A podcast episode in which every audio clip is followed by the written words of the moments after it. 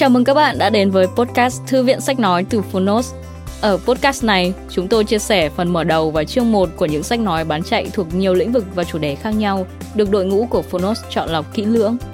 Mong là thông qua podcast, các bạn sẽ tìm thấy những quyển sách phù hợp cho bản thân, kiến thức hữu ích cũng như những nguồn cảm hứng cho đời sống tinh thần và sự nghiệp. Podcast Thư viện sách nói được phát sóng đều đặn hàng ngày. Mời các bạn cùng đón nghe. Và nếu yêu thích nội dung này, hãy tải ngay ứng dụng âm thanh số và sách nói có bản quyền Phonos để nghe trọn vẹn cuốn sách.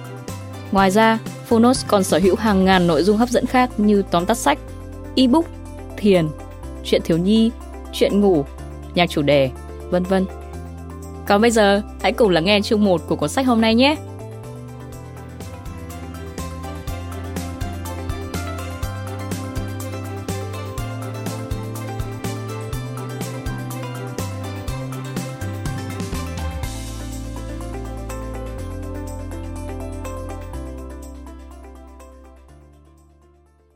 Bạn đang nghe từ Phonos.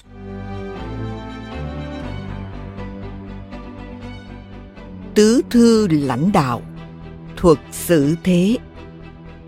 Tác giả Hòa Nhân. Người dịch Trần Thu Hiên, Nghiêm Thùy Hương, Nguyễn Trọng Đông, Lê Quang Thành. Độc quyền tại Phonos. Phiên bản sách nói được chuyển thể từ sách in, theo hợp tác bản quyền giữa Phonos với công ty cổ phần sách Thái Hà.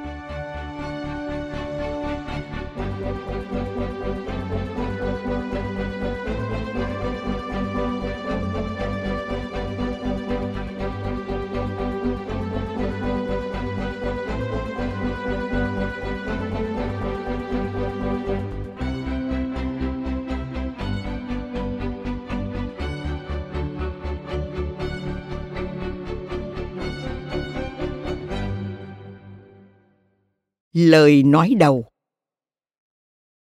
người nằm ở nơi đây là một người đàn ông biết cách giao tiếp với người thông minh hơn mình. Đó là dòng tưởng niệm về ông vua thép Mỹ đầu thế kỷ 20, Andrew Carnegie, sinh năm 1835, mất năm 1919, được khắc trên bia mộ. Trong thời đại xã hội có nhiều thay đổi như hiện nay, chúng ta không thể sống tách biệt với thế giới bên ngoài. Bố mẹ, người thân, bạn bè, đồng nghiệp, lãnh đạo, đối tác, thậm chí là kẻ thù, luôn hiện hữu trong cuộc sống thường nhật của chúng ta. Nói tóm lại, chính vì mối liên kết ràng buộc giữa người với người ấy mới tạo nên xã hội, sân khấu lớn nhất cuộc đời chẳng một ai từ đầu đến cuối, chỉ đóng một vai, và không ai trong chúng ta nằm ngoài quy luật đó. Có thể bạn sắp hoặc không lâu nữa sẽ trở thành lãnh đạo, đang ấp ủ những dự định và kế hoạch to lớn. Có thể bạn đang sở hữu những thành tích mà nhiều người mơ ước, tiếp tục mở rộng sự nghiệp, thực hiện những hoài bão lớn lao.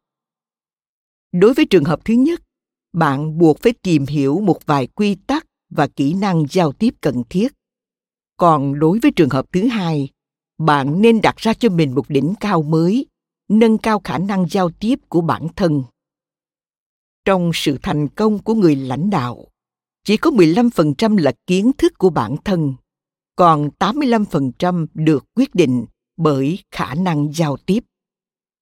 Bất kỳ một nhà lãnh đạo nào nếu muốn nắm chắc phần thắng và trổ hết tài năng trên thương trường, thì việc rèn luyện kỹ năng giao tiếp chính là cửa ải đầu tiên mà anh ta phải vượt qua. Có người làm lãnh đạo cho rằng họ chỉ cần có đủ trình độ lý luận cao siêu và tu dưỡng chính trị tốt là có thể phát huy vai trò tấm gương mẫu mực. Tuy nhiên, làm được điều này không hề dễ dàng. Đối với một số lãnh đạo thì điều này thậm chí còn khó hơn lên trời.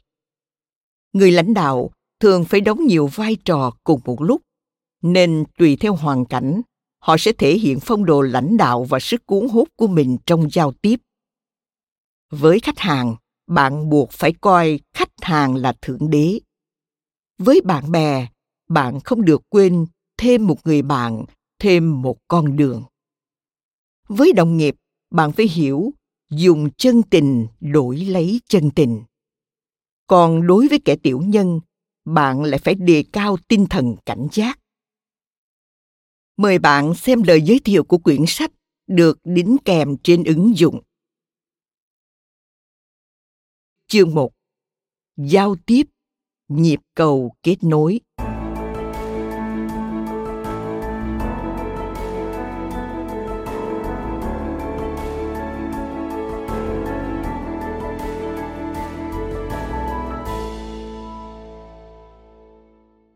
Một. Mọi mối quan hệ giao tiếp đều không phải là mù quáng. Trong quá trình giao tiếp đó, bạn phải tìm ra và nắm bắt được những điều kiện và nhân tố của thành công. Do vậy, người lãnh đạo thành công là người luôn luôn tìm kiếm cơ hội trong các mối quan hệ quanh mình. Hai, cho dù quy mô doanh nghiệp lớn hay nhỏ, người lãnh đạo đều phải bỏ ra nhiều công sức cho việc xử lý tốt các mối quan hệ với cộng đồng. 3. Người lãnh đạo phải là một người có tâm, tích cực kết bạn với giới truyền thông vì có thể đến một lúc nào đó họ sẽ giúp đỡ bạn rất nhiều. 4. Cần phối hợp hài hòa các yếu tố để tạo ra sức mạnh tổng hợp to lớn. Điều này đòi hỏi người lãnh đạo phải có khả năng giao tiếp thật tốt để sức hấp dẫn của bạn lan tỏa.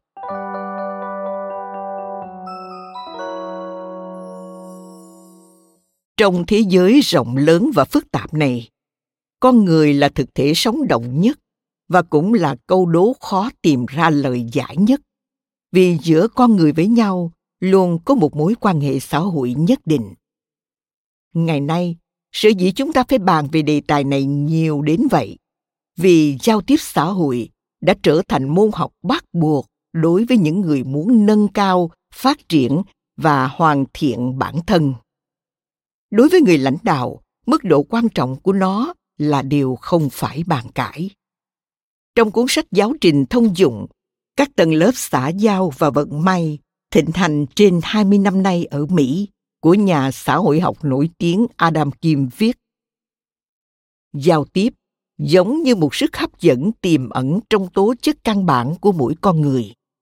Nó có thể thổi luồng gió đầy sức sống vào những sự việc cứng nhắc khô khan, có thể làm cho những sự việc rối rắm, lộn xộn trở nên thông suốt rõ ràng. Quan trọng hơn, nó có thể đưa một người không có nhiều năng lực lên đỉnh cao của công danh sự nghiệp.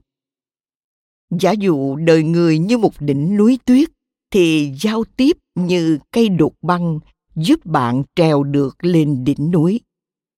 Giả dụ, đời người là biển cả, thì giao tiếp chính là con tàu chở bạn trên hành trình chinh phục biển khơi.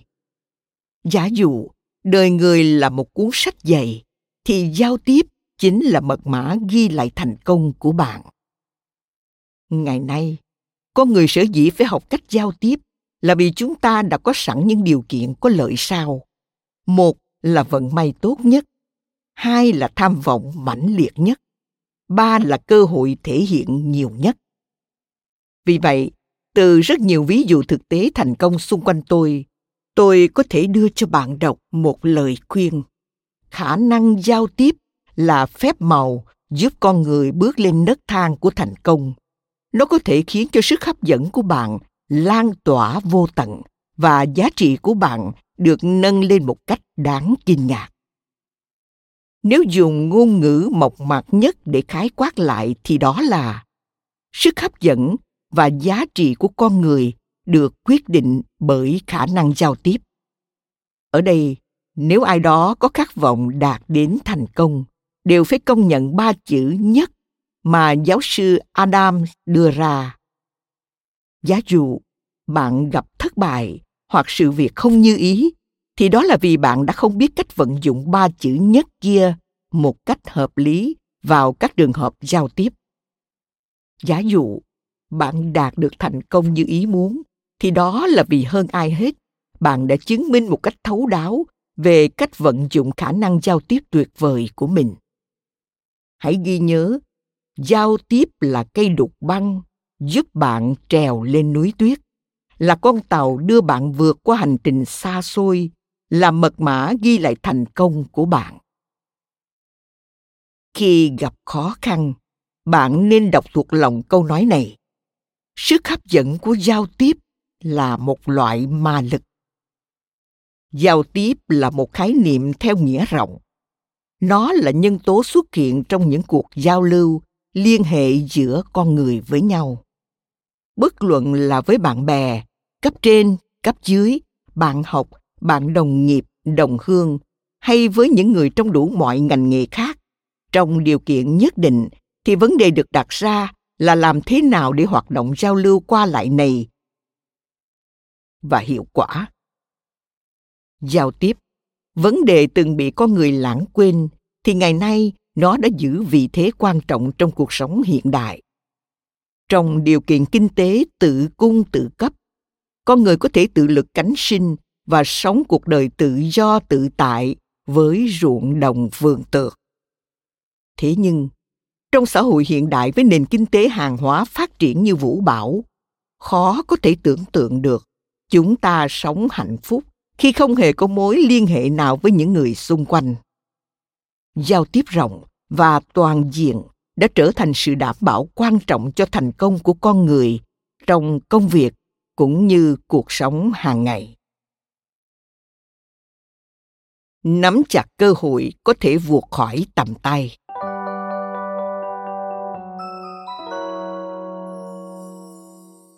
Mọi giao tiếp đều không phải là mù quáng. Trong quá trình giao tiếp đó, bạn phải tìm ra và nắm bắt lấy các điều kiện và nhân tố của thành công do vậy, người lãnh đạo thành công là người luôn tìm kiếm cơ hội trong các mối quan hệ quanh mình. Việc đáng tiếc nhất của đời người là cơ hội đi ngang qua bạn. Còn bạn thì chẳng đạt được điều gì cả. Hạnh phúc nhất của đời người là cơ hội đến với bạn và giúp cuộc đời bạn bước sang một trang mới. Nhà khoa học người mỹ cao peter nói nắm được cơ hội là nắm được vận mệnh. Chạm vào cơ hội là chạm vào vàng. Cơ hội chẳng bao giờ hiển hiện trước mắt bạn rõ mồn một. Bạn phải dùng trí tuệ của mình để giải mã. Cơ hội đặt ra bài toán khó trước mắt chúng ta vì nó thần bí mà khó giải, ngẫu nhiên mà khó dự đoán. Thực sự, cơ hội đem đến cho chúng ta thành công thì đồng thời cũng đi kèm với khó khăn vất vả. Nhà khoa học người anh william charles từng nói, trên đời có ít nhất bốn thứ mà bạn không bao giờ có thể lấy lại được. Đó là lời đã nói ra, tên đã bay ra khỏi cung, thời gian đã trôi qua và cơ hội đã vụt mất. Có bao nhiêu người đang thầm than thân trách phận rằng, mặc dù họ đã cố gắng hết sức mà vẫn trắng tay. Thế nhưng, trong số đó, có bao nhiêu người biết thầm tiếc cơ hội đã vuột mất một cách đau đớn đây? Có lẽ, đợi đến khi bạn bạc đầu rồi, mới thực sự thấy thấm thía giá trị của nó. Nhưng đó không phải là cái cớ bạn có thể vin vào để tha thứ cho bản thân mình. Chúng tôi hy vọng bạn có thể mở toan cánh cửa còn đang khép chặt và mở to hai mắt, nắm chặt nắm tay để sẵn sàng tóm gọn mọi cơ hội có thể xuất hiện bất cứ lúc nào. Từ đó, thực hiện mục tiêu của đời bạn một cách nhanh hơn, cao hơn, mạnh hơn và tìm được chỗ đứng cho riêng mình trong xã hội cạnh tranh ngày một khốc liệt này. Liệu điều này có quá khó không? Có lẽ đối với những người không có ước mơ hoài bão, chí lớn, nhưng tài mọn thì câu trả lời là có vì vậy, bạn cần nâng cao nhận thức, học cách nắm bắt cơ hội và cần hiểu rằng có ai đó dẫu muốn thừa nước đục thả câu cũng không phải dễ dàng. Cơ hội giống như người phụ nữ đeo mạng che mặt. Bạn buộc phải biết cách làm thế nào để tìm thấy nàng, giữ lấy nàng, đợi chờ nàng, chịu lòng nàng. Và áp dụng tất cả những chiêu thức mà bạn có như thừa thắng xông lên của người phúc ta thì cuối cùng mới có thể chiếm được trái tim của người đẹp. Sau đó, vén tấm mạng che mặt của nàng lên, bạn sẽ được chiêm ngưỡng nụ cười rạng rỡ nàng dành cho bạn. Cơ hội không còn là thần bí.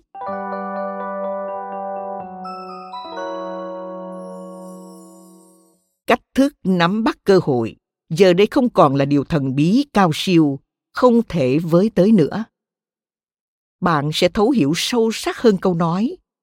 Người thông minh luôn nắm bắt được mọi cơ hội.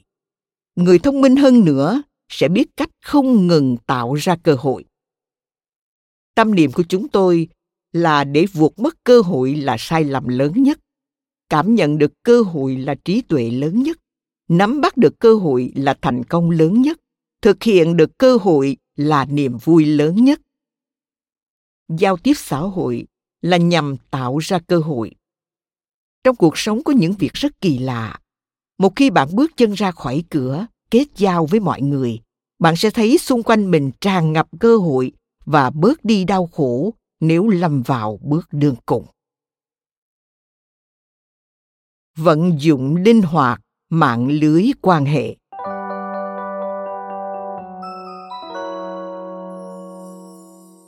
Bạn đã từng có trải nghiệm như thế này chưa? Khi bạn gặp phải khó khăn nào đó, muốn tìm người giúp đỡ, nhưng chợt nghĩ ra, trước đó, lẽ ra bạn nên đến thăm hỏi họ. Bây giờ có việc cần nhờ vả mới đến tìm, liệu có quá đường đột không? Để chăm biếm việc nhờ vả khi gặp chuyện, người trung quốc dùng một câu rất ngắn gọn là, thường ngày không thắp hương, gặp chuyện ôm chân phật còn tục ngữ của họ nói rất hay. Thường ngày năng thắp hương, lúc cần có người giúp. Những người làm lãnh đạo thực sự biết cách tận dụng các mối quan hệ đều là những người có con mắt nhìn xa trong rộng. Khi bất ngờ gặp khó khăn, họ mới nhận được sự giúp đỡ từ người khác. Không nói chắc bạn cũng biết, khoản đãi hay tặng quà cho những người mang lại lợi ích cho bạn là việc cần làm nhưng khoản đãi thế nào? Tặng quà ra sao? Lúc nào nên khoản đãi? Khi nào nên tặng quà? Lại không hề đơn giản. Sau khi người ta giúp đỡ mình rồi bạn mới tặng quà, thì đối phương nhất định sẽ nghĩ việc bạn làm là lẽ đương nhiên. Nếu chưa từng nhờ cậy người ta việc gì mà bạn vẫn gửi quà, thì người nhận ắt hẳn sẽ phải nghĩ khác tặng quà cho cấp trên mới nhậm chức và cho thủ trưởng sắp chuyển công tác. Hiệu quả đem lại cũng khác nhau rõ rệt. Tặng quà cho người vốn là cấp trên của mình, nhưng nay sắp chuyển sang bộ phận khác, đảm nhận chức vụ mới, sẽ làm người đó vô cùng cảm kích. Có một người từng làm cục trưởng ở một cơ quan cấp bộ. Cứ vào dịp cuối năm, quà cáp và thiệp chúc mừng chất ở nhà ông cao như núi nhưng ngày năm đầu tiên sau khi ông về hưu, quà cáp ông nhận được chỉ còn vài món, mà thiệp chúc mừng thì lại càng không thấy đâu. Trước đây, cứ vào dịp lễ tết, khách khứa lũ lượt đến thăm, thì nay hầu như chẳng có ai. Trong lúc ông cảm thấy thấm thía cảnh thất thế, thì có một cấp dưới mang quà đến hỏi thăm. Lúc tại vị, ông chẳng hề quan trọng người này nhưng nay người đến thăm ông lại chính là anh ta. Bất giác, ông cảm thấy xúc động đến rơi nước mắt. Bẵng đi hai ba năm sau, người cấp dưới kia được đề bạt trọng dụng. Anh ta đã mời ông làm cố vấn cho cơ quan cũ. Đương nhiên là ông nhận lời, bởi vì trong lúc xây dựng mối quan hệ với ông chẳng đem lại lợi lộc gì. Nhưng anh ta vẫn đến thăm hỏi ông cảm kích trước tấm chân tình của anh ta và suy nghĩ. Một ngày nào đó, chỉ cần có cơ hội, mình nhất định phải báo đáp ân tình này. Tạo ra môi trường làm việc tốt.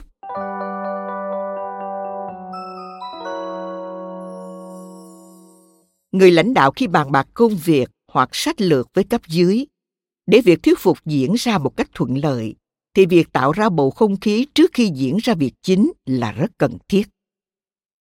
Nếu lãnh đạo và nhân viên có thể thảo luận, trao đổi ý kiến và đồng tình nhất trí với nhau trong không khí thân thiện, hòa nhã, thì không chỉ nhân viên có thể tích cực bàn mưu hiến kế, tự do phát biểu, đưa ra ý kiến, phân tích thiệt hơn, mà trong bầu không khí thoải mái đó, lãnh đạo cũng có thể sáng suốt phân biệt đúng sai và đưa ra những lựa chọn đúng đắn.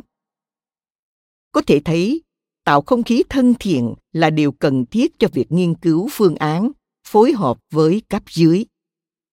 Ví dụ như trưởng bộ phận kinh doanh của công ty a đang bàn bạc bước tiếp theo trong công việc bán hàng với các nhân viên của mình.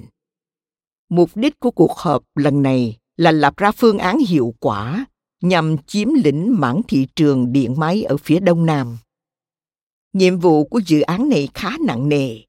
Chủ nhiệm trần vẫn chưa nghĩ ra hướng nào khả thi. Vì vậy, để tất cả nhân viên có thể phát huy hết khả năng của mình, chủ nhiệm trần đã tạo ra bầu không khí hết sức thoải mái cho mọi người, tự do thảo luận. Cuộc họp không diễn ra ở phòng hội nghị như bình thường, mà mọi người cùng ngồi bệt quanh chiếc bàn nhỏ với vài chai nước ngọt, một đĩa điểm tâm trong không khí thoải mái đó, không còn cảnh tượng mọi người công kích lẫn nhau như trước đây, mà cùng nhau công nhận ưu điểm của phương án được đưa ra, sửa lại những điểm chưa hợp lý. Cứ như vậy, sau một giờ đồng hồ, những công việc lớn đã được hoàn thành. Quả nhiên, sau khi đi vào thực hiện, sản phẩm tủ lạnh của công ty a đã hoàn toàn chiếm lĩnh thị trường phía đông nam. Vì thế bầu không khí thoải mái, dễ chịu, có lợi cho việc phát huy tính tích cực của nhân viên, giúp họ thoát khỏi trạng thái căng thẳng vốn có khi làm việc. Để tập trung suy nghĩ, tìm cách giải quyết vấn đề.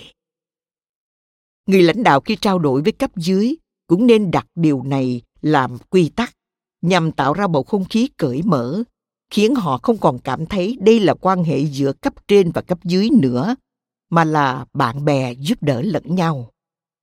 Như vậy, chẳng những có thể đưa ra được các phương án giải quyết thông thường, mà có khi còn xuất hiện những cách làm vô cùng linh hoạt. Thậm chí nghe qua tưởng chừng rất hoang đường, nhưng thêm một con đường là thêm một cơ hội thành công. Công ty có thêm cơ hội kinh doanh. Hãy ghi nhớ, bầu không khí cởi mở luôn là chiếc nôi sản sinh ra thần cơ diệu kế tạo mối quan hệ tốt đẹp với cộng đồng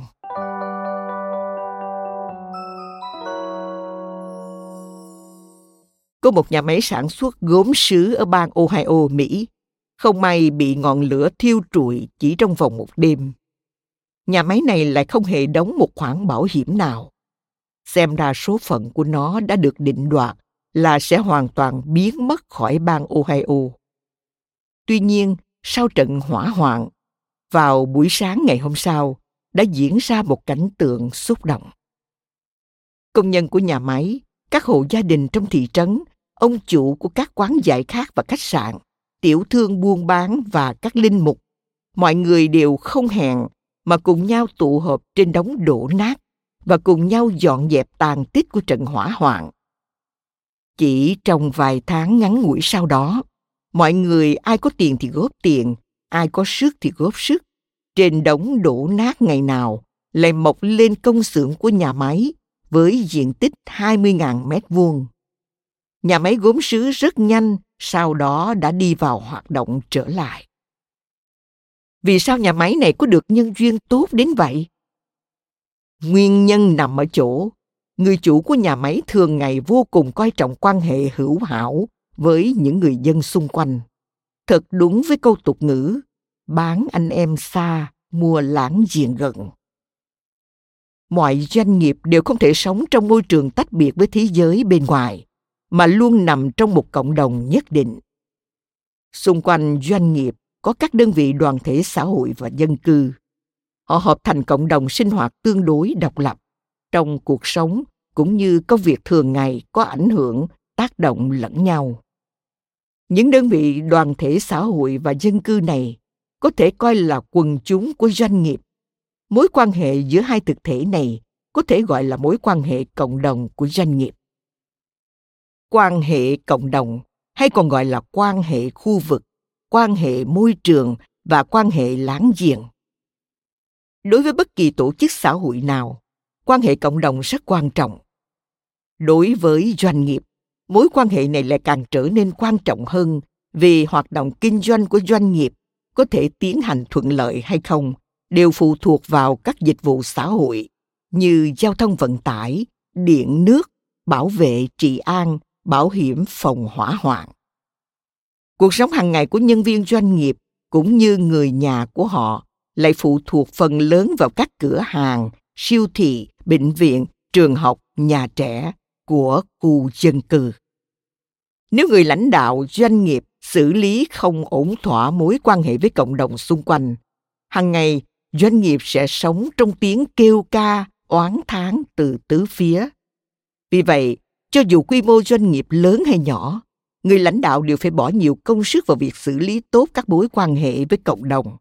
Nếu không sẽ khó tránh khỏi kết cục bi thảm như nhà máy trong câu chuyện sau đây.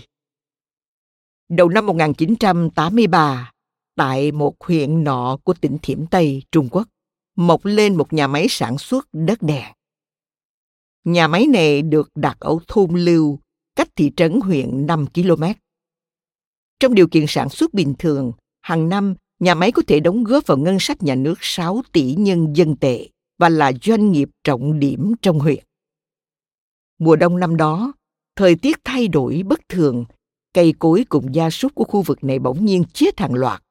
Đặc biệt là hàng cây bạch dương dọc hai bên đường vào nhà máy cũng bị chết khô. Người dân địa phương nhốn nháo bàn luận, cho rằng sự việc có liên quan đến khí thải của nhà máy. Thế là họ không ngừng đưa ra kháng nghị với nhà máy đối mặt với sự kiện cáo của nhân dân. Lãnh đạo nhà máy không biết phải làm thế nào, đành cầu cứu chính quyền huyện ra mặt giải quyết. Nhưng chính quyền đã không kịp thời đưa ra được bất kỳ biện pháp nào để xử lý. Hậu quả là dân chúng phẫn nộ, phá hỏng con đường duy nhất dẫn vào nhà máy, khiến cho nguyên liệu cần thiết và sản phẩm của nhà máy không thể tiến hành lưu thông. Nhà máy này đã buộc phải đóng cửa ngừng hoạt động vĩnh viễn. Có thể thấy, quan hệ cộng đồng tốt đẹp có ý nghĩa không hề nhỏ đối với sự tồn tại và phát triển của doanh nghiệp. Để có được điều này, doanh nghiệp không được xây dựng tiền đồ của mình trên sự tổn hại lợi ích của cộng đồng dân cư, mà nên nỗ lực bảo vệ môi trường sống của cộng đồng. Đúng như một nhà quan hệ công chúng người mỹ trong cuốn sách sổ tay quan hệ công chúng đã viết như sau. Quan hệ công chúng bắt nguồn từ quan hệ cộng đồng. Hơn nữa, nên nhận thức rằng, quan hệ cộng đồng là một bộ phận cấu thành đặc thù của quan hệ công chúng, đáng được xem xét, lên kế hoạch và thực thi. Mối quan hệ cộng đồng tốt sẽ đem đến lợi ích vô tận cho doanh nghiệp. Doanh nghiệp nên làm thế nào để xây dựng tốt mối quan hệ cộng đồng này? Quan trọng nhất và cần làm tốt hai việc sau đây. Một là nỗ lực phục vụ cho cộng đồng. Hai là tăng cường mối dây liên lạc với họ. Làm tốt hai điều này, người lãnh đạo như bạn đã hoàn thành nhiệm vụ. Để truyền thông lên tiếng giúp bạn.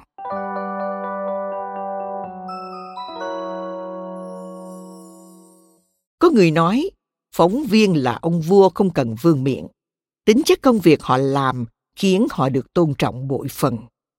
Vì vậy, người lãnh đạo nên là một người có tâm, kết giao rộng với giới truyền thông. Chưa biết chừng đến một lúc nào đó, họ sẽ giúp ích không ít cho bạn. Một, xây dựng mối quan hệ tốt đẹp với giới truyền thông. Mục đích khi kết giao với giới truyền thông là lan truyền thông tin một cách rộng rãi nhất để mọi người hiểu và ủng hộ công việc của bạn. Kỹ xảo của việc kết giao này có thể thu gọn trong hai từ chân thành, chủ động.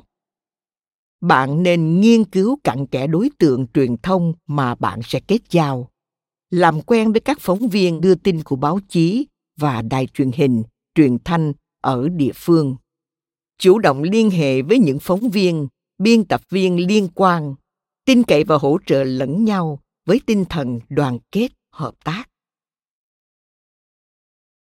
2. Chủ động cung cấp nguồn tin chính xác, tin cậy và có giá trị cho giới truyền thông. Ngoài những tin tức thời sự mà báo chí yêu cầu, điều quan trọng hơn là kịp thời cung cấp những tin có lợi cho việc xây dựng cảm tình của độc giả thính giả và khán giả đối với doanh nghiệp 3. Phải chú ý đến lượng giá trị của tin tức thời sự. Nếu bạn tùy tiện gửi tin tức, bài viết cho giới truyền thông, thì người phụ trách các bản tin đó sẽ coi nhẹ giá trị của nguồn tin bài bạn cung cấp. Chỉ có những đề tài mang tính sáng tạo mới có thể nhận được sự coi trọng của họ. 4. Chú ý khi gửi thư hoặc bài viết cho báo chí. Khi thực hiện công việc này, bạn cần coi báo chí như đồng nghiệp của mình. Đương nhiên, nếu bạn có cam kết cung cấp tin tức độc quyền với một cơ quan báo chí nào đó thì hãy tuân thủ theo cam kết không được gửi một tin cho nhiều báo. 5. Tổ chức tốt cuộc họp báo. Khi tổ chức họp báo, nên mời lãnh đạo cấp cao nhất của doanh nghiệp tham gia nhằm nâng cao sức ảnh hưởng trong việc kết nối với giới truyền thông. Trước khi mở cuộc họp báo, phải làm công tác chuẩn bị kỹ càng căn cứ vào thành phần đối tượng tham gia họp báo để chuẩn bị một vài đề tài mà họ có thể thấy hứng thú. Cần hết sức thả lỏng bình tĩnh và nhớ rằng bạn là người trong cuộc không phải người lạ. Phải nhanh chóng tham gia vào cuộc tranh luận của đề tài nào đó đừng đặt mục tiêu duy nhất của việc tham gia này vào chuyện lợi dụng người khác. Nếu chỉ chăm chăm để đạt được mục đích của mình sẽ làm cho người khác nảy sinh tâm lý đề phòng với bạn.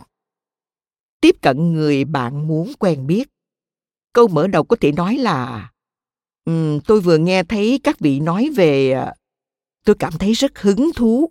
À, xin hỏi tỏ ra hứng thú với chủ đề nói chuyện của người khác là cách tốt nhất để tham gia cùng họ cần làm cho mình trở thành đối tượng được chú ý và nổi bật lên khỏi đám đông ví dụ, mặc trang phục độc đáo, nhắc đến hai bé trai song sinh của mình, kể cho mọi người những trải nghiệm khác thường của bạn 6. Đích thân tiếp đón nhà báo đến làm việc. Cần chân thành, thẳng thắn trả lời các câu hỏi phỏng vấn. Không những phải nắm rõ tình hình các vấn đề trong công ty, mà còn phải nắm được các vấn đề liên quan đến công ty, cơ quan, nơi mình công tác. Ví dụ như các vấn đề trong cùng lĩnh vực, tình hình mới xuất hiện trong xã hội. Như vậy mới có thể làm tốt công việc được giao. Kết hợp tốt mọi nguồn lực.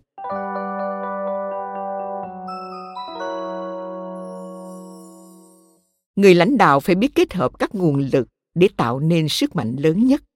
Điều này đòi hỏi bạn phải có khả năng giao tiếp và kiểm soát tốt. Người lãnh đạo khi sử dụng quyền lực không nên quá cứng nhắc. Hãy thử đổi góc nhìn học tập kinh nghiệm thành công từ quân đội. Tướng quân Eisenhower sinh năm 1890, mất năm 1969, là thủ lĩnh quân sự cấp cao nổi lên sau Đại chiến Thế giới lần thứ hai. Lúc đó, ông từng lãnh đạo liên minh quân đội Anh, Pháp, Mỹ với hàng triệu quân sĩ đánh bại thế lực hung hăng kiêu ngạo của Hitler và đội quân phát xít Đức. Dưới trướng ông cũng vô số các sĩ quan cao cấp trong quân đội. Trong đó, rất nhiều người là những nhân tài có cá tính mạnh, như Tổng chỉ huy quân tiền trạm của quân đội Anh, tướng Bader, hay đội trưởng đội lục quân tác chiến của Pháp, tướng Montini. Những sĩ quan này đều từng lập chiến tích hiển hách. Với vai trò là thủ lĩnh của quân đồng minh, Tuy có quyền lực to lớn chỉ huy toàn quân đội, nhưng thuộc hạ của ông đều là những tướng lĩnh cao cấp đến từ nhiều quốc gia, nên khi lãnh đạo họ, tướng Eisenhower cũng phải hết sức cẩn trọng để tránh xảy ra những chia rẽ hoặc xung đột không cần thiết. Trong đại chiến thế giới lần thứ nhất đã từng xảy ra một trường hợp tương tự. Nước Pháp, một trong số thành viên của các nước đồng minh lúc đó, có một vị tướng tên là Shears. Quân đội viễn chinh Pháp do ông chỉ huy được chỉ định nằm dưới sự chỉ huy của vị tướng lừng danh người Anh Faudeter. Trong một lần tổn thất quân số nghiêm trọng sau chiến dịch, do mất mát tương đối lớn để chấn chỉnh lại quân ngũ, tăng cường sức mạnh thống lĩnh, tướng Faudeter quyết định sắp xếp lại thành viên quân đội. Ông yêu cầu lực lượng do Shears chỉ huy tách ra và nhập vào quân Anh để đảm bảo thực lực chủ chốt của quân Anh sau tổn thất. Đối mặt với quyết định này, tướng Shears đắn đo suy xét rất kỹ. Ông cho rằng làm như vậy sẽ tổn hại đến sự tôn nghiêm và hình tượng của quân đội Pháp, nên cuối cùng đã kiên quyết không tuân theo sự sắp xếp đó. Quyết định này đã nhận được sự đồng tình của các sĩ quan và binh lính trong quân đội Pháp. Thậm chí, thống soái của Liên quân Anh cũng tán thành ý kiến và cách làm của ông. Cuối cùng, tướng Shears đã giữ vững được sự toàn vẹn của quân viễn chinh Pháp. Đội quân kiên cường được mệnh danh là tiên phong thần kỳ này đã thể hiện sức mạnh đoàn kết tập thể phi thường và tổ chức quân đội khiến mọi người không thể không hài lòng, khâm phục và ca tụng. Trong cuộc chiến, họ đã xuất sắc hoàn thành nhiệm vụ được giao. Bài học trong chiến tranh này đã giúp cho Eisenhower hiểu rằng tuy ông tạm thời có quyền lực tối cao trong việc lãnh đạo quân đồng minh, nhưng vấn đề nằm ở chỗ quân đội của ông không chỉ là người Mỹ mà còn cả người Anh, người Pháp. Trong hoàn cảnh đó, mọi người nên cùng nhau bàn thảo, đồng tâm hiệp lực, đánh bại kẻ thù chung của các nước đồng minh là phát xít Đức. Điều này cho thấy tướng Eisenhower vô cùng thận trọng trong việc lãnh đạo của mình. Trên thực tế, mặc dù ông là một tướng lĩnh cao cấp bậc nhất trong quân đội, nhưng chính bản thân ông chưa từng trực tiếp ra chiến trường chiến đấu.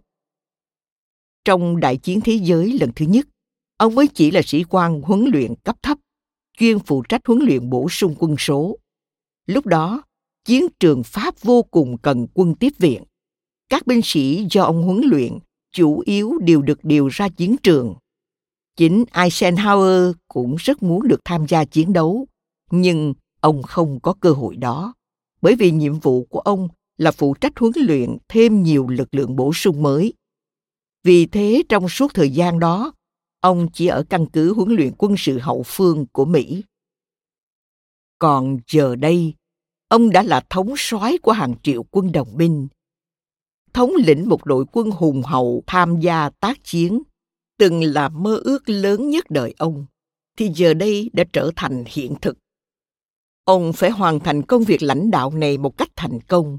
Sách lược lãnh đạo của ông nằm ở thuật thương thảo điều phối. Lúc đó, quân đội do Eisenhower chỉ huy, ngoài quân Mỹ chiếm số lượng đông đảo nhất, thì xếp thứ hai là quân đội Anh. Ông bèn thương thảo với các sĩ quan cao cấp của quân đội Anh nhằm lôi kéo lòng người, giành được sự ủng hộ của họ để dễ bề phối hợp chiến đấu một cách thuận lợi.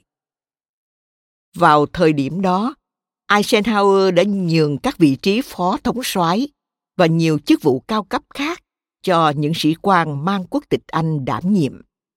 Ví dụ như phó thống soái dưới ông là tư lệnh lục quân người Anh Andrew Denter hoặc quyền chỉ huy tối cao của lực lượng hải quân được giao cho sĩ quan tuổi đời còn rất trẻ quốc tịch Anh, tên là Tass Lymerben. Eisenhower đã thương thảo, bàn bạc và lấy những điều kiện nhất định làm cơ sở để điều phối, thực hiện khả năng lãnh đạo của ông phương thức bàn thảo trao đổi ý kiến này không chỉ được vận dụng thành công trong quân đội mà còn ở các lĩnh vực ngành nghề khác là một nhà lãnh đạo bạn cũng có thể vận dụng một cách linh hoạt nhằm tăng hiệu quả, thực hiện thành công mục đích lãnh đạo của mình. Lợi dụng chính phủ giải quyết công việc cho bạn.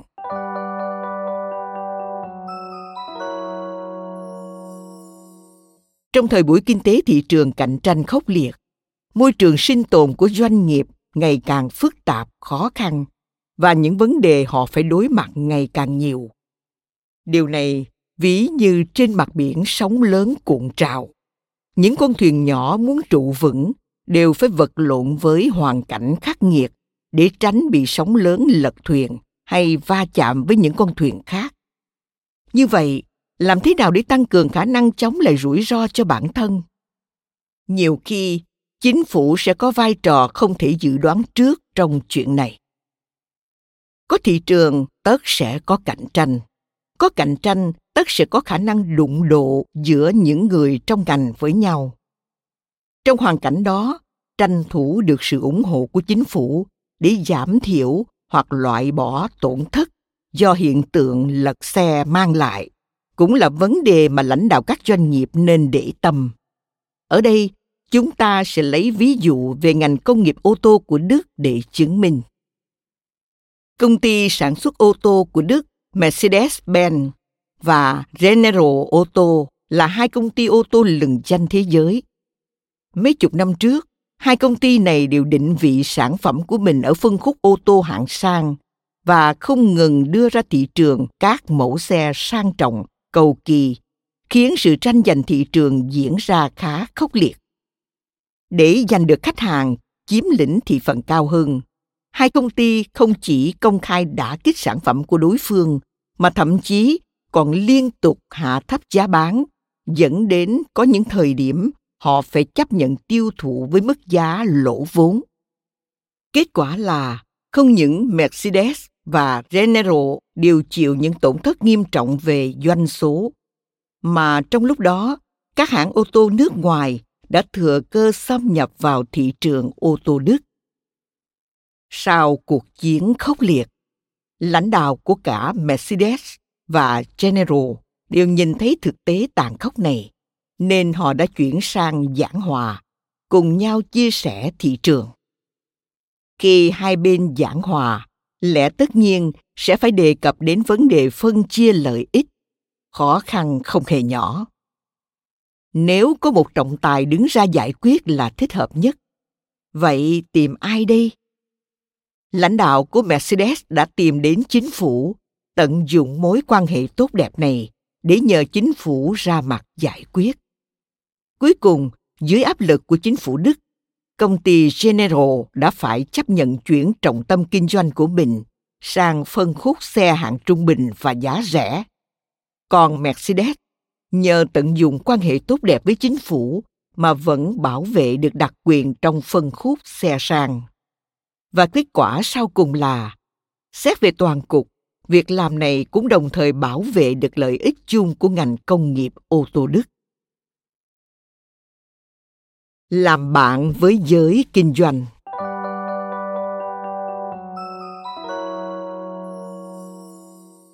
Người lãnh đạo nên làm thế nào để kết giao với giới kinh doanh đây? Hãy khéo léo tạo mối liên hệ trong mạng lưới quan hệ của mình làm kinh doanh không thể tách rời các mối quan hệ xã giao. Xử lý tốt các mối quan hệ này là khâu mấu chốt trong việc tiến hành các hoạt động buôn bán.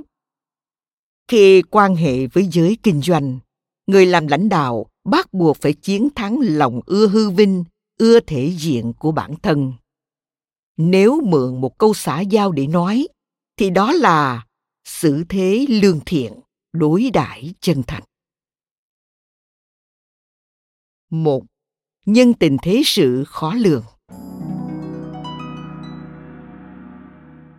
Trên thương trường, mối quan hệ rộng có ý nghĩa nổi bật đối với người trong giới kinh doanh.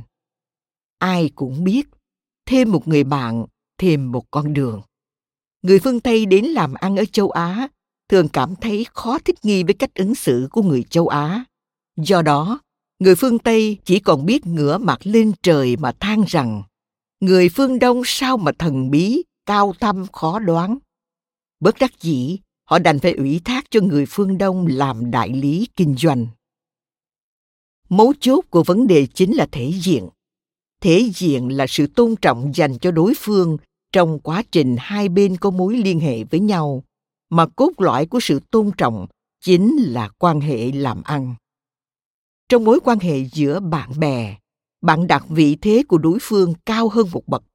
Như vậy, tình cảm được tích lũy dần lên, bạn bè nhiều thêm, môi trường tồn tại và sự phát triển của công ty sẽ ngày càng đi vào quỹ đạo tốt đẹp.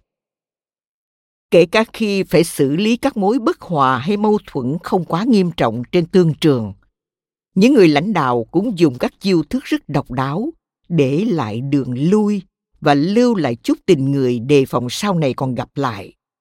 Đây cũng là cách làm của người thông minh. Ham hố nhất thời được dương oai thể hiện bản lĩnh mà làm buông bét sự việc, không để đường lui cho mình bị coi là cách làm của những người nông cạn. Trong những mối quan hệ kinh doanh, nếu những mâu thuẫn không thuộc về nguyên tắc cơ bản hoặc xung đột lợi ích không lớn thì nên giữ lại một chút thể diện cho đối phương ngược lại, nếu bạn không cho người ta thể diện, còn dồn họ đến chân tường, thì sự việc này còn khiến đối phương căm hận bạn còn hơn việc bạn lừa của họ hàng chục tỷ đồng.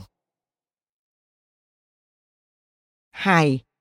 Thể diện với người làm ăn vô cùng lớn.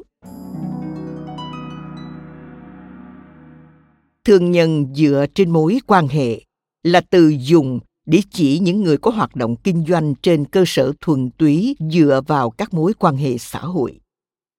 Những người này luôn luôn có mạng lưới quan hệ rộng khắp, tinh thần lạc quan, ý chí kiên cường, tính cách mềm mỏng, độ lượng, thấu hiểu lòng người. Do đó, họ luôn tạo ra sức hút đối với người tiếp xúc. Trên thương trường, những người bạn tiếp xúc thường muôn hình muôn vẻ mà mục đích và mức độ kỳ vọng khi bạn kết giao với họ cũng không giống nhau. Khi bạn có chủ đích kết giao với người lạ, thì nên chú ý điều chỉnh độ lửa trong cuộc nói chuyện. Lúc đầu nên kín đáo một chút, sau cùng mới nói thẳng. Khi quyết định nói thẳng, bạn sẽ phải đối mặt với tình huống có thể xảy ra, hoặc là hai bên khó xử, hoặc là mọi người cùng vui vẻ để tránh rủi ro. Nếu có thể đoán biết những suy nghĩ thực sự bên trong của đối phương thông qua hành động, cử chỉ của họ, thì đó là một bản lĩnh đáng nể. Trong kỹ năng đàm phán khi đối phương còn chưa kịp biểu đạt ra mà bạn đã hoàn toàn nắm được suy nghĩ của họ và giải quyết ổn thỏa, thích đáng trước một bước, thì như vậy vừa cho đối phương thể diện mà việc làm ăn của bạn sẽ vô cùng thuận lợi. 3. Mối quan hệ giữa người với người trên thương trường. Thương trường là nơi tổng hợp của các mối quan hệ thương mại. Sự vận hành của kinh doanh không thể tách rời sự vận hành của các mối quan hệ. Vì vậy nên có người nói, làm kinh doanh 30% dựa vào kỹ xảo, còn 70% dựa vào thu phục lòng người. Bước vào thương trường hiện đại ngày nay cũng đồng nghĩa với việc bước vào thời đại của quan hệ công chúng. Bạn buộc phải biết cách điều tiết các mối quan hệ trên nhiều phương diện khác nhau, bởi vì rất nhiều người sẽ liên hệ với công việc làm ăn của bạn, nên quan hệ không phải vạn năng, nhưng không có các mối quan hệ thì mọi thứ đều không thể. Vì lợi ích của bạn, bạn phải quen biết họ, tìm hiểu họ, tôn trọng họ và khiến các mối quan hệ xã giao của bạn trở nên trôi chảy. Một thương nhân đã tổng kết không hề khuyết đại rằng trên thương trường hiện nay, kinh doanh thực chất vận hành dựa trên các mối quan hệ. Mối quan hệ chính là sức sản xuất. 4. Các mối quan hệ trong kinh doanh. Ngày nay, khi nói đến các mối quan hệ, những người làm kinh doanh có thể nói là vừa yêu vừa hận, vừa muốn lại vừa sợ. Nhưng làm ăn lại không bao giờ có thể thiếu đi mạng lưới quan hệ đó. Nó khiến người ta mệt mỏi, khó có được sự thanh thản, thoải mái. Có một người bạn trên thương trường đã nói, làm kinh doanh vốn vất vả. Nếu quan hệ không tốt, thì công việc kinh doanh sẽ rất khó khăn hoặc thậm chí mắc cạn một người muốn lập nghiệp thành công hoặc phát triển công việc kinh doanh, các mối quan hệ có thể được chia theo quy mô lớn nhỏ, chất lượng tốt, xấu, thời gian ngắn dài. Nói một cách đơn giản, quan hệ là một mạng lưới. Mạng lưới này có thể bao trùm lên bạn bó lấy bạn, kéo căng bạn, làm cho bạn phân tâm, hao tổn tâm trí. Nhưng cũng chính nó có thể giúp bạn nhìn xa trong rộng, mở mang đầu óc, thuận lợi mọi bề. Có được cuộc sống tự do phóng khoáng, công việc làm ăn thuận buồm xuôi gió. Giả dụ bạn có mạng lưới quan hệ rộng, chất lượng cao và mọi kênh thông tin đều thông suốt, thì bạn không những có thể thu được nhiều nguồn tin, có thêm nhiều lựa chọn, mà bạn còn có thể truyền đi những phát ngôn có lợi cho mình làm cho hình tượng của bạn trước công chúng trở nên chói sáng. Ngược lại, nếu mạng lưới này truyền đến bạn những thông tin giả hoặc lại truyền ra ngoài những điều không tốt về bạn, khiến bạn có lý lẽ mà không được giải bài, bạn sẽ cảm thấy vô cùng khó chịu. Như những người làm thương mại xuất nhập khẩu phải thông qua các khâu khai báo hải quan, vận chuyển chuyển nhận tiền. Bạn bè nhiều hay ít quen biết hay không quen biết, rõ ràng là một sự khác biệt rất lớn. Kinh tế thị trường vừa công bằng lại vừa vô tình. Vì nó phá vỡ quan niệm đẳng cấp sang hèn vô hình, vẫn tồn tại giữa con người với con người, cũng xóa nhòa đi kiểu cách thanh cao quý tộc. Trên thương trường, chẳng người nào dám khoe khoang tự mình làm nên mà không nhờ vả ai. Sống trong rừng bê tông cốt thép nơi đô thị hiện đại. Hít thở bầu không khí lừa đảo gian trá trên chốn thương trường. Người làm kinh doanh có đủ lý do để khoác lên mình tấm áo giáp sắt tự vệ. Nhưng bạn lại buộc phải có một trái tim mềm mỏng, lương thiện và hòa hợp với mọi người. Thương trường là nơi tổng hòa các mối quan hệ thương mại. Trong nhiều trường hợp không có tình người và chính nghĩa thì việc làm ăn cũng không thành khi thiếu đi tình người thì nhiều việc cũng khó tránh khỏi mắc cạn trên chính bãi cạn mang tên tình người. 5. Triết lý xử thế của trí thông minh cảm xúc Có một vài nguyên tắc thiết thực và khả thi để giúp bạn trở thành một người giỏi giao tiếp như sau. Một, khi bạn đang cầm trong tay những tấm danh thiếp của người mới quen biết, bạn buộc phải nhanh chóng xuất kích, làm cho mối quan hệ nhanh chóng trở nên thân thiết. Đây chính là sợi dây sinh mệnh cho các mối quan hệ của bạn. Hay nói cách khác là hàng trong kho. Lúc cần đến, bạn có thể lấy ra bất cứ lúc nào. Cái khó ở đây là bạn phải vượt qua sĩ diện thanh cao của mình. Không chủ động kết giao với người khác dưới mọi hình thức là trở ngại tâm lý thường gặp. Điểm mấu chốt là bạn không nên quá vội vàng trong việc biến người xa lạ thành khách hàng của mình, mà cần phải từ từ kéo họ về phía mình. Cái đạo của kinh doanh là làm chậm nhưng chắc, không nên nóng vội. Với bạn bè cũng vậy, cần phải có sự nhẫn nại để có được sự thấu hiểu và lòng tin của họ bằng việc làm thực tế và thời gian. Hai, hãy chân thành từ những điều nhỏ nhặt nhất mà muốn làm được như vậy thì trong tâm phải có sự chân thành. Ở một phương diện ý nghĩa nhất định nào đó, khách hàng là thượng đế. Đó không phải là điều chúng ta nói cho khách hàng nghe, mà chính là nói cho bản thân chúng ta nghe, để cho tư tưởng đó thấm vào từng hành động của chúng ta, tự nhiên như mưa dầm ngắm đất vậy. Mấu chốt trong vấn đề này là sự thấu hiểu về đối phương bất luận là bạn bè hay đối tác. Khi họ kết giao, hợp tác với bạn, thì họ đều mong muốn có được một phần lợi ích từ bạn, dù ít hay nhiều. Bạn hãy làm quen với điều đó. Sau khi hiểu thấu đáo rồi, mới có thể đối xử chân thành, bình thản hành động theo tình người, đến nơi đến chốn, để họ thực sự cảm nhận được sự thân thiện của bạn. Còn những hành động nhiệt tình một cách khoa trương vồn vã hay ân cần quá mức thì ngược lại cho thấy sự miễn cưỡng và không đủ chân thành. 3. Xây dựng danh tiếng cho bản thân, từ đó dựng nên hình tượng của công ty bạn. Tích lũy dần dần sức ảnh hưởng của bạn thông qua sự tu dưỡng về đạo đức, phẩm chất, kỹ năng giải quyết theo thông lệ và quy tắc chuẩn mực. Cho đến khi mọi người cùng hướng sự chú ý về phía bạn, nói rằng bạn rất được, có danh tiếng, xử lý vấn đề đến nơi đến chốn. Như vậy, lúc này nguồn tài nguyên của bạn sẽ nhiều lên rồi đấy. Sẽ có không ít người vô tình trở thành cổ động viên cho bạn. Tài năng của bạn có thể phát huy hết sức mình. Người lãnh đạo phải xây dựng quan niệm đầu tư lâu dài cho các mối quan hệ xã hội. Đôi khi có những nhân vật và sự việc trong thời gian ngắn không thể hiện tầm quan trọng, nhưng về lâu dài lại có thể trở nên quan trọng.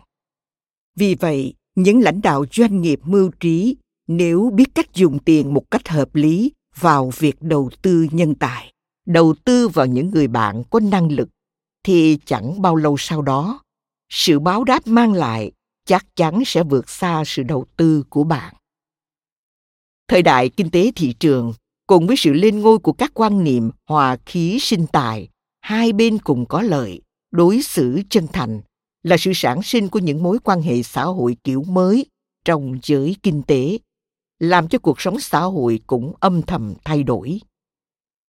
Những người bước ra từ thương trường thường trở nên khiêm tốn, hòa nhã hơn, mà sự khiêm tốn và hòa nhã này của họ lại ảnh hưởng đến nhiều người xung quanh.